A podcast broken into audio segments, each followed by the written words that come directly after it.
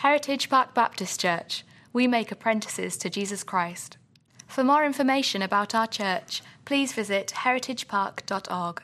Uh, we're working our way through these kind of core doctrines of Christianity. It's the reason we're reading the Creed together, reason we're uh, doing that. And I want to say this again. I said it a couple weeks ago, said it last week, I know, say it again. This is intended to prompt questions in you. And so when you have questions, they don't need to go unasked. Whether or not we can answer them, that's a whole different question. But like, they don't need to go unasked. Um, and so please feel free to um, ask. ask in your Sunday school class. Ask in your small group. Um, send an email, call, whatever. We, would be happy uh, to dialogue with you about that. Acts chapter 2 is where we are. Um, we've done God the Trinity, God is Trinity. We've done God the Father, God the Son, and as many of you guessed, this week we are doing God the Holy Spirit. Um, uh, there uh, in, in the teaching on the Spirit in John chapter 14, 15, and 16, multiple times Jesus says that the Holy Spirit is our, um, the, one of the older translations is our comforter or helper.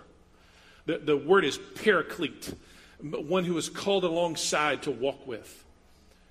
I, I found that particularly beautiful this week. Uh, in, in the midst of some of the heart wrenching things that hit the news cycle, videos and accusations and other things. I can't even watch some of these things. Like, it, it's just good to know that there is someone who's here to help, a, a comforter, someone who's here to walk alongside.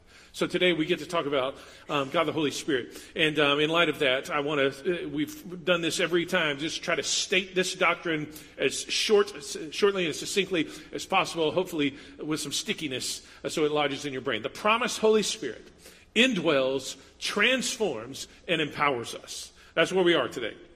The promised Holy Spirit indwells, transforms, and empowers us. I'm going to let you know that, that there's a lot of scripture that's going to kind of fly up on the screen today. Um, at no point uh, did, we, did I? Well, let me just say it this way. I just didn't think it was a good idea to put it all in the Bible app because you'd be scrolling like trying to find all that. So uh, there's a lot of scripture that's going to come up. Um, you can just take a picture of it if you'd like, or the notes will be up this afternoon. You can get them and download them, and that way you can track along. Acts chapter two, verse one. Here we go. You ready? Um, this is the coming of the Holy Spirit or the day of Pentecost. If you're not sure about the context of this, um, Acts chapter 1, uh, Jesus has been raised from the dead. He spends 40 days with his followers and says, Okay, kids, go back to Jerusalem. Y'all hang out a little bit. And, uh, and then the promised Spirit is going to come. Chapter 2 is where that happens. When, verse 1, when the day of Pentecost arrived, they were all together in one place. And suddenly there came from heaven a sound like a mighty rushing wind and it filled the entire house where they were sitting. And divided tongues as a fire appeared to them and rested on each one of them. And they were all filled with the Holy Spirit and began to speak in other tongues as the Spirit gave them utterance. Amen, yeah? Yeah, some of you like, hey, wait a minute, I'm a little too Baptist for this Pentecostal stuff. Uh, yeah, that's okay. Uh, if you grew up like I did in a very, very, very traditional church, uh, you know, it's going to be all right today. I just want you to know it's in the Bible. What we're going to talk about is in the Bible. It's going to be good. Uh, I want to give you three words to just ponder as we walk through this. First one is promise. Promise in Acts uh, verses 1 and 2, Acts 2, verse 1 and 2. When the day of Pentecost arrived, they were all together in one place. And suddenly there came from heaven a sound like a mighty rushing wind, and it filled the entire house where they were sitting. The Spirit came just like Jesus said the Spirit was going to do. He said, I'm going to send you the Holy Spirit. And guess what? He sent the Holy Spirit. I, the, the promise is fulfilled. And uh, there, there's kind of context here, different contexts I want to highlight. One is the immediate context of, of uh, this immediate promise. Back in chapter 1, verse 4 and 5, while staying with them, he ordered them not to depart from Jerusalem, but to wait for the promise of the Father, which he said, You heard from me. For John, uh, for John baptized you with water, but you will be baptized with the Holy Spirit not many days from now. Jesus said, I'm going to send you the Spirit. The Father is, is ready. The promise, uh, uh the promised Holy Spirit that is going to come is coming. And it's going to come, come not many days from now. So stick around and wait. Let's wait, see this happen. So there was a kind of an immediate context. But previously, um, before the cross, in John chapter 14, um, here is what Jesus said. There, there was a, a, kind of a, a, prior or a previous promise in John chapter 14, verse 16. And I will ask the Father, and he will give you another helper. There's our word, helper, comforter, paraclete, the one who walks with and, and alongside. He will give you another helper to be with you forever, even the Spirit of truth, whom the world cannot receive because it neither sees him nor knows him. You know him, for he dwells with you and he will be in you. So dwelling with you now will be in you. Verse 18, I will not leave you as orphans, but I will come to you. There's a previous promise. So you got the promise after the resurrection. Y'all stick around. The, the Spirit is coming. You got the promise before uh, the crucifixion. I'm going to ask the Father, and He's going to send the Spirit to you. And then you've got this kind of prophetic promise from centuries before. So we got it just a few days ago, and we got it uh, even a few days before that, and then we've got this centuries long promise. In Ezekiel chapter 36, verse 27, um, the, the, he says, I will put my Spirit within you. This is the part where, if you're familiar with Ezekiel, this is probably a passage that you know. Um, he's going to take out the heart of stone and give you a live beating heart. That's how he talks about it. And I'm going to put my spirit within you. In Jeremiah chapter 31, verse 33, he says, and uh, along with this whole operation, I'm going to write my law on their hearts. How? How's he going to do that? Like just, no. He's going to send the Spirit to dwell in us so that we begin to do the things that he, we know that He wants us to do. I'm going to write my law on their hearts. And in Joel chapter 2, verses 28 and 29, which actually is quoted uh, a little bit later in Acts chapter 2, um, he says this In the last days, God declares, I will pour out my spirit on all flesh, and your sons and your daughters will prophesy. Your young men shall see visions, your old men shall dream dreams. Even on my male servants and female servants, in those days I will pour out my spirit, and they shall prophesy. Joel chapter 2. So you've got all of this. And I, I put all this together to say um, what you need to know is that God is a faithful God. There's this immediate context. Hey, hang in there a few more days. Yeah. There's this previous context. I, I'm telling you, I'm going to ask the Father, He's going to send the Spirit. And then there's this centuries old promise. It's all the same promise, all expressed in different contexts. But He's a faithful God. And just as Jesus is the guarantee of the fulfillment of, God, of, God's promises, the Holy Spirit is the actual fulfillment of those promises. He is the fulfillment of those promises. Let me just give you a couple of examples here. Um, does anybody, I mean, just think about your favorite promise in the scripture. Um, I'll give you a couple of mine here. Does anybody dig this? Anybody, when Jesus says, uh, in the Spirit of God said, I will never leave you nor forsake you. Anybody, anybody down for that? Yes, me too. That means that at no point this week, today, whatever comes, whatever, at no point am I going to have to face it alone. How, how is God going to be with me in those moments? How is He never leaving me or forsaking me? Because the Holy Spirit is with me. Or you've got this one. Um, uh, this is just beautiful, and so many people at times of uh, sadness and grief turn to this. Even though I walk through the valley, this is Psalm 23. Even though I walk through the valley of the shadow of death, I will not fear. You know the next part? Because you are with me. You're with me. The valley's real. The darkness is real. The tough times are real. The path is not easy. It may very well end up in my or somebody that I can in their demise, physical demise. But I don't have to fear that. Why? Because God is with me. How is He with you to overcome that fear? The Holy Spirit is with you. Um, last week we talked about Jesus and how um, in, in, Hebrews chapter 2, verse 18, uh, it says, He is able, uh, because He uh, Himself was tempted in that which He suffered, He is able to come to the aid of those who are tempted. Tempted and tried. So you face trials this week. Jesus did too, and he's going to help you. He can help you with this. You face temptation this week. Jesus did too, and he can help you with this. How? How can he help you? Because the Holy Spirit is with you. When you cry out, Oh, Jesus, I need some help walking through this, getting through this, doing this, whatever it may be, guess what? The Holy Spirit, He is the fulfillment um, of that promise. He is a faithful God. There is no circumstance, there is no time frame, there is no in, um, interpretation or misinterpretation or misapplication or application that somehow derails his plan. From centuries before, from centuries before, he promised and he fulfilled. From a few days before, he promised and he fulfilled. And in the immediate context, he promised and he fulfilled. Promise. Second word is presence. Look at verse 3. Um, excuse me. And divided tongues as a fire appeared to them and rested on each one of them. Now, if you are a person who likes to write in your Bible um, like I do, please feel free to take your pen or a marking um, instrument of choice, and you can do like I did. I, I underlined each one of them. And in fact, I double underlined it, each one of them. Each one of them. Why is that important? Because the person of the Holy Spirit comes to every single person in Christ, every one of them.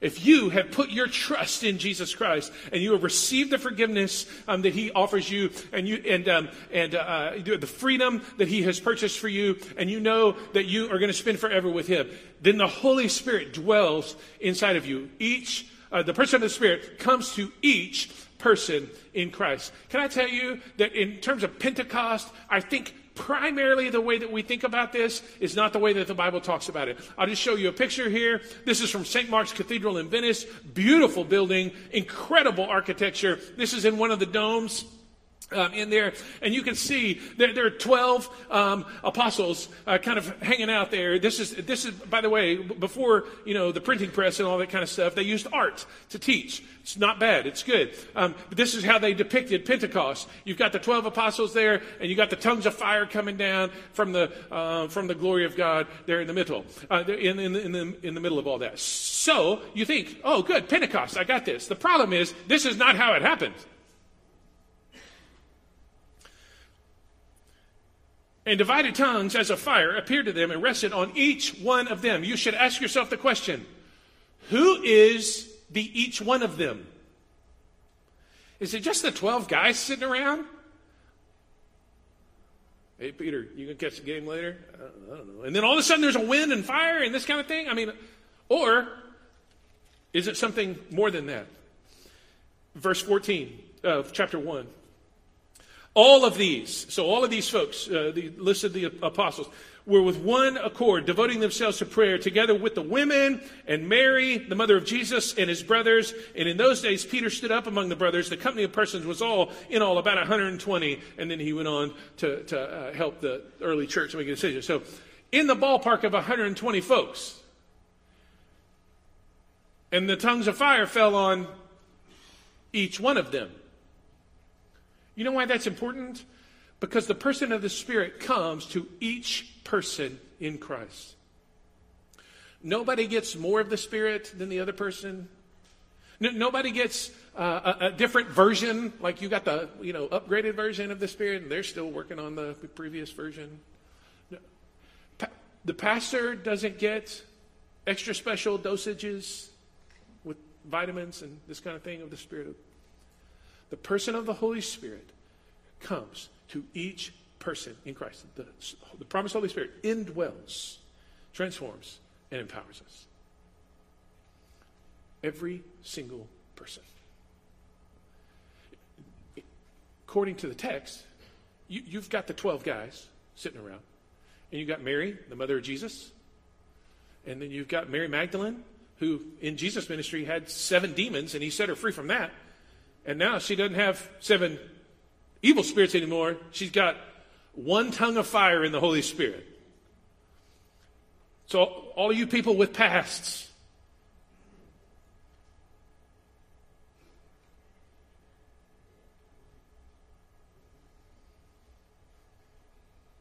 You got Bob over here. I don't know where Bob showed up, but he's one of the 120. He's just nobody. He just showed up. He's like, I believe in Jesus. I'm following. And all of a sudden, there's stuff happening in Bob's life. And everybody, I mean, there was this major event that shook the world. And it happened to each and every one of them. Thus, he says uh, in, in chapter 2, verse 17, in the last days, it'll be this. He's saying, uh, the reason why he says this is because they, they, go out and start preaching, and they're like, Bro, y'all hit the sauce early this morning, or what happened? Like, what's the deal? Peter's like, No, we're not drunk. This is that which Joel prophesied. I'm going to pour out my spirit on my sons and my daughters, and they will prophesy. What happens when um, the presence comes, when we put our faith in Jesus, is that we become his temple.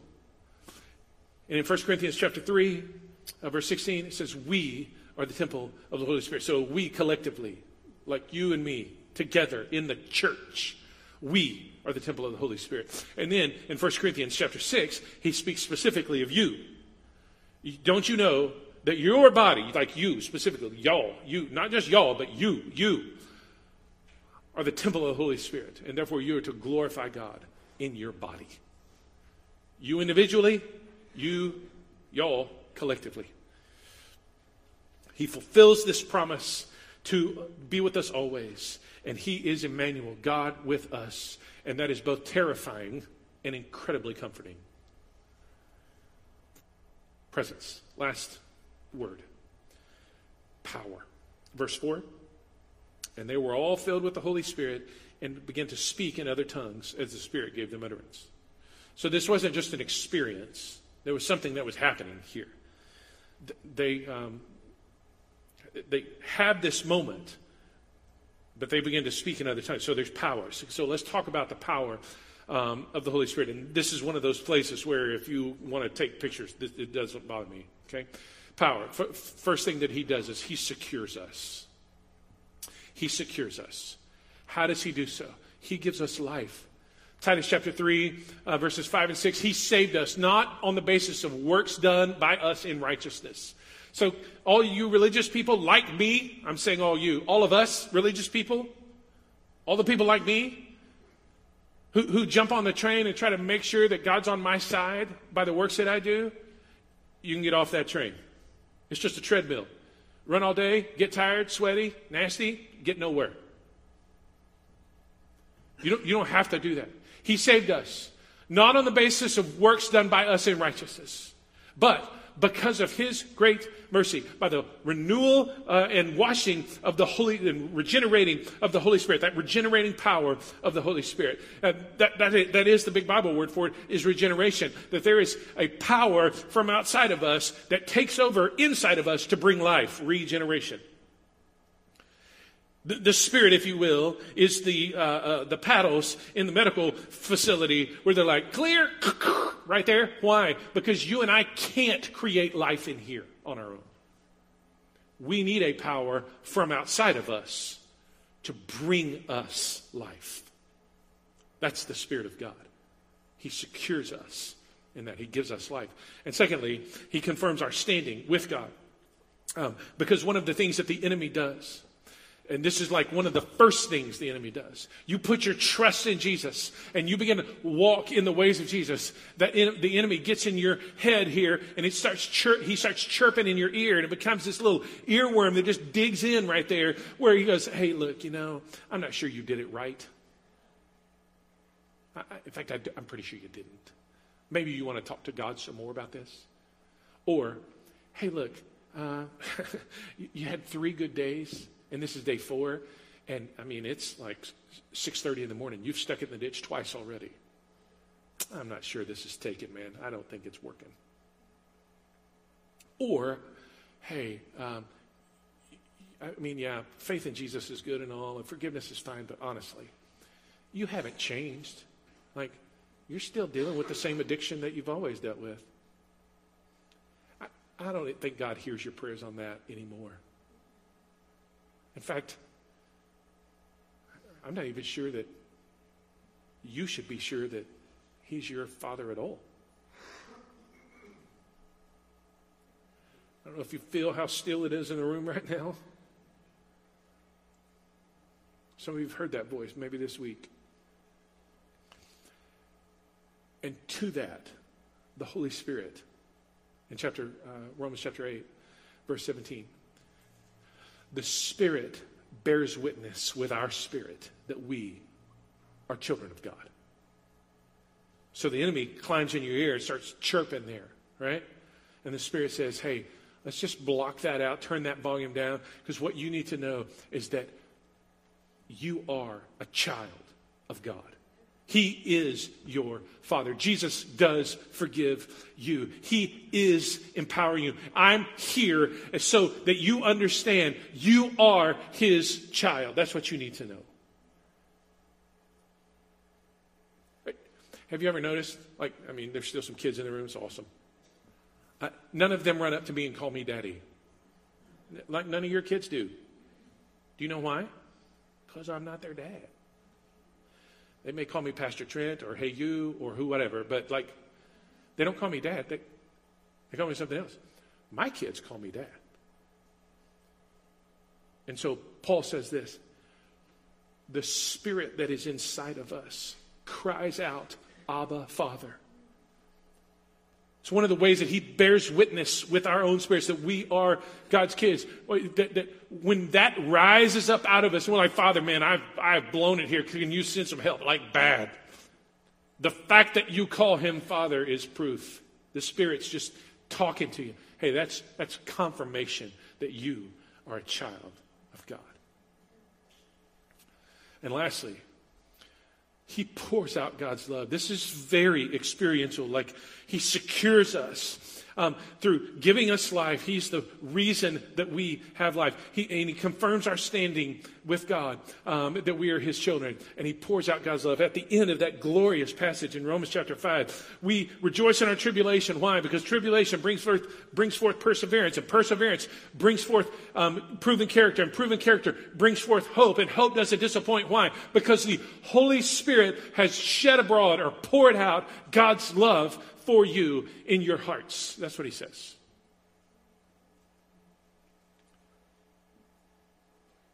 So, what you need to know is that you woke up this morning under a waterfall of God's love. Before you had coffee and were socially acceptable to the world, before you brushed your teeth and were relationally acceptable to those in your house, took a shower before your feet hit the floor. There's a waterfall being poured out into your hearts of the Spirit of God saying, I love you. And in your best moment today, Whatever your best moment is. If you just cleared out some space a while ago and you're like, Jesus, shout Jesus from the mountain, Jesus in the street, Jesus eh, over the darkness of every, Jesus for my family, and you just cleared out some space and you and Jesus just had a moment right there. In that best moment right there, you're standing under the waterfall of God's love. And in your worst moment today,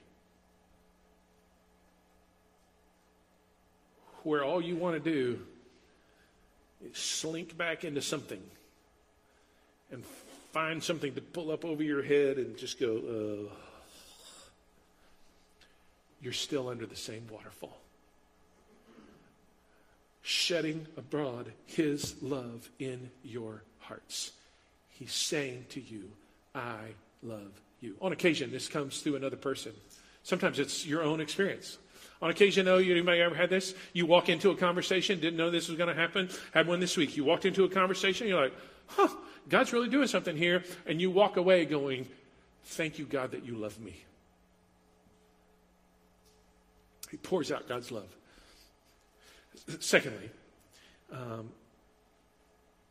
well, let me just say, so in light of that, you can be open to Him without fear. Because the Spirit, God didn't give us a spirit of fear, Paul in 2 Timothy 1. God didn't give us a spirit of fear, but of power and love and of a sound mind. Fear does the opposite of those things, but power and love and sound mind. You could be open to Him without fear. Secondly, He shapes us. He shapes us. Um, the, the, Holy, the promised Holy Spirit indwells transforms. That's us, shaping us. He shapes us. How does he do that? He convicts us of sin. John 16, verse 7 through 11. When the Spirit comes, he will convict you of sin and righteousness and judgment. One of those three you will experience this week, maybe all three. Sin. uh, you weren't supposed to do that. Oh, you're right. and I confess it, and I'm sorry. And if I need to make any sort of restitution, I will. But I blew it, and that's, that's on me. And in that moment right there, please hear me. In that moment right there, the Spirit is not coming from the top rope like some WWE wrestler and just ready to pounce on you with a flying elbow and a whatever, whatever, whatever. He is being tender towards you to say, You blew it. Confess it. And then let's move forward together. There still is, therefore, now no condemnation for those who are in Christ. The Spirit's not going to condemn you. He convicts you of sin. Um, he convicts you of righteousness. John chapter 16, he convicts you of sin, righteousness, and judgment. Um, righteousness meaning, hey, I'm on a path here, and I got two ways, to, and this is the better way. it just is. This is the way I should go. I, I know I could go this way and probably get away with it, but this, this is the way that I should go. Righteousness. Or judgment. Uh, he specifically says in John 16, 11, because the ruler of this world is judged. Anybody ever notice like the, the, the world feels like it's on a slip and slide, greased up, headed downhill in a hurry? We as Christians know that there's something at the end of that story. Jesus wins. And so we can live differently in light of that. Sin, righteousness, and judgment. Our perspective is different because we know that the ruler of this world has been judged. My guess is you're going to encounter one of those three this week. Secondly, he shapes us by bringing us freedom. 2 Corinthians 3, verse 17. Where the Spirit of the Lord is, there is freedom. Freedom but because he wants you to walk in the things that he's um, desirous for you. Like he, he wants you to walk in the freedom that he has purchased for you. He doesn't want you to just grit your teeth and try to hang on until heaven comes. He wants you to grow and be uh, uh, become more and more and more like Jesus, so that you're ready to live with Jesus when you get there. He wants to equip you. He wants to shape you. He wants to um, make you ready to be with Jesus forever. That's what he's after. And He wants to empower you so that you can live in that freedom. do not believe that the Christian life is, gosh, I messed up. I'll try to do better. I messed up. I'll try to do better. I messed up. I'll try to do better. I messed up. I'll try to do better. That is a cycle of desperation and religion. The Spirit of God comes along and says, It is for freedom that Jesus has set you free. You don't have to live in those cycles. It takes work to get out of there. Let's not, let's not pretend otherwise. But he offers freedom, and he wants you to walk in that. You don't have to live addicted. You, you don't have to be um, overwhelmed and just wave upon wave uh, just tosses you. You don't have to live that way. You can live in freedom. And lastly, he leads us. Romans chapter 8, verse 14, those who are led by the sons of God, excuse me, those who are led by the Spirit of God, these are the sons and daughters of God. So you, you will come to a place where maybe this week you'll come to a place where you're like, dude, I don't know which way to go. Best thing you can do in that moment is just go, Spirit of God, I don't know which way to go. I trust you to lead me, so lead me. I'm holding on to the promise that you will lead me. In Isaiah chapter 30, verse 22, it says, there, will be a voice behind you. You know, just get, hey, hey, this is the way. Walk in, walk like this. Go, go this way. If you turn to the right or to the left, he'll be like, no, no, no, come back. He leads us. You can trust him to do that. He shapes us. Lastly, uh, well, let me just pause. I, I don't want to run away from this. The reason why it's important that we consistently say to one, one, another, hey, Jesus is in the process of shaping us by the Holy Spirit. And why we remind ourselves of this is because it may not be today, it may be a week from now, or it may be a month from now, or a year from now, but at some point you ought to be able to mark progress and go, oh, I see that God is at work here. I see this is happening. I'll just give you a couple of examples. If the Spirit, um, Caleb's down here, basketball player, Caleb, if the Spirit of Michael Jordan was in you, look out. Some of you are musicians, pick your favorite musician. If the spirit of Eric Clapton was in your fingers on the guitar, B.B. King, I don't know, which way you want to go with that. Somebody called me afterwards and said, You didn't mention cooking. If the spirit of, you know, Emeril Lagasse, bam, was in you, I mean, your kitchen you and your kitchen would be different, yeah? Whatever it is, just think to yourself. If the spirit of the ultimate person would be in you, then you would be different. It's true. Jesus knows better how to live life than anybody ever. He did it. And if the spirit of Jesus is in you, your life will look different. In John chapter 7, he says, If anybody's thirsty, let him come to me and drink. And I'll give him living water. And out of his inmost being will flow this living water like a river. And this he spoke of the Spirit, which he was going to give. Folks, if, if, if there's a river inside of you, that will shape you. Expect to be transformed. Last thing. Okay, I got to. He sends us. He sends us. How does he do this? The Spirit of God unites the church. He brings it together. John chapter 17, may they all be one, as you, Father, in me, and I am in you, so that they may be one, so that the world may know. He is sending us. There is, uh, I mean, just, there is so much power in Christians not being jerks and actually doing things together. And yes, it takes some work on our part. Ephesians 4, verse 3 says, um, Be diligent to preserve the unity of the Spirit in the bond of peace. That's work. That's work. But he unites the church. Secondly, he gives gifts. 1 Corinthians 12, verse 7. The Spirit um, gives these manifestations for the common good. So he gives these gifts. I mean, you see one of them here in verse 4. They were all filled with the Holy Spirit, began to speak in other tongues as the Spirit gave them utterance. Listen, um, people say maybe you grew up with a tradition or whatever it's like yeah this is all part of that or whatever. Here's the thing. God can give whatever whatever spiritual gift he wants to in whatever moment and empower that gift for the sake of the kingdom. He can do it because he's god and we're not. We don't have to stress too much. If god wanted all of us to speak in tongues we would. That'd be okay. But we don't have to. He, he gives gifts. He gives gifts. And he can continue to do so and lastly, well, let me just pause and say those gifts, those gifts are for the mission.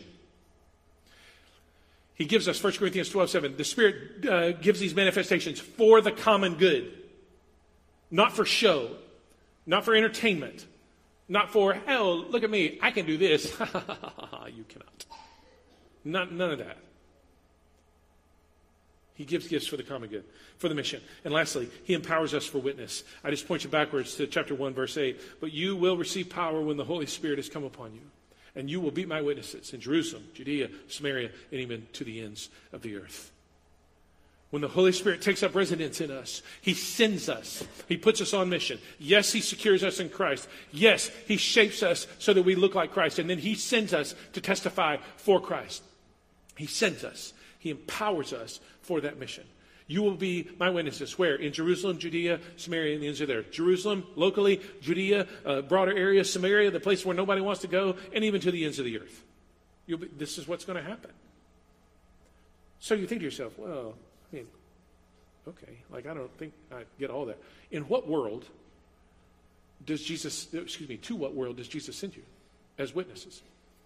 To your world, to your classroom to your school, to your friend group, to your um, sports team, to, to, to your job, to your neighborhood.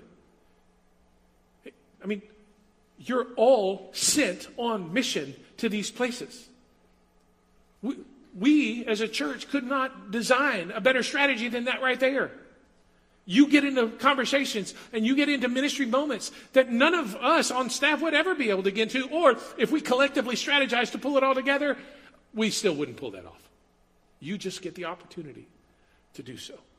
He sends us, He empowers us by sending us into the world. And, church family, listen, there is not a shortage. Excuse me, there is a shortage. There is not a, a, a an overwhelming number of spirit filled believers who are doing their job under the influence of the Spirit of God. We need spirit filled politicians and spirit filled policemen and spirit filled uh, teachers and spirit filled um, laborers and spirit filled um, managers and spirit filled computer programmers. I don't know how all that stuff works out. I really don't. But I know we need it.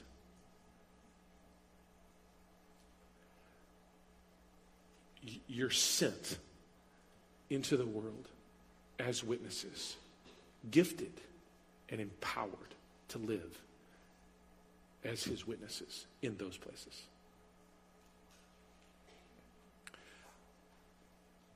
Where will he send you this week? What door of ministry will open up this week that you get the chance to step up and walk through? It'll be something. And in that moment, you will have the gift that you need and you will have the power that you need because the Spirit of God, as a follower of Jesus, the Spirit of God dwells in you.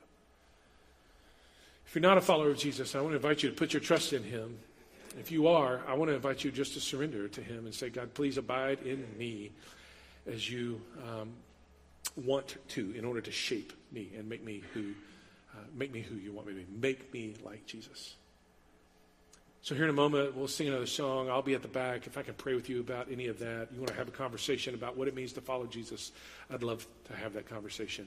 And let's pray together now, and then we'll uh, have a song of response.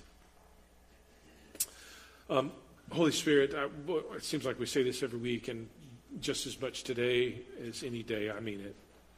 Please take what's been said, make individual application into hearts, into lives, into um, people's situations, into their circumstances, um, adjust their expectations.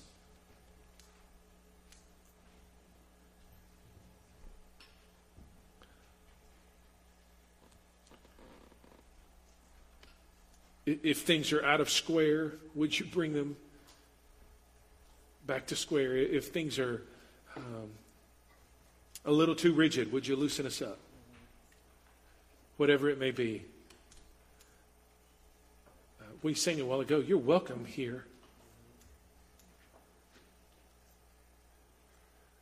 And we believe that your work, so please continue to do what's best for us and what glorifies Jesus. That's what I ask in Christ's name. Everybody said, Amen amen.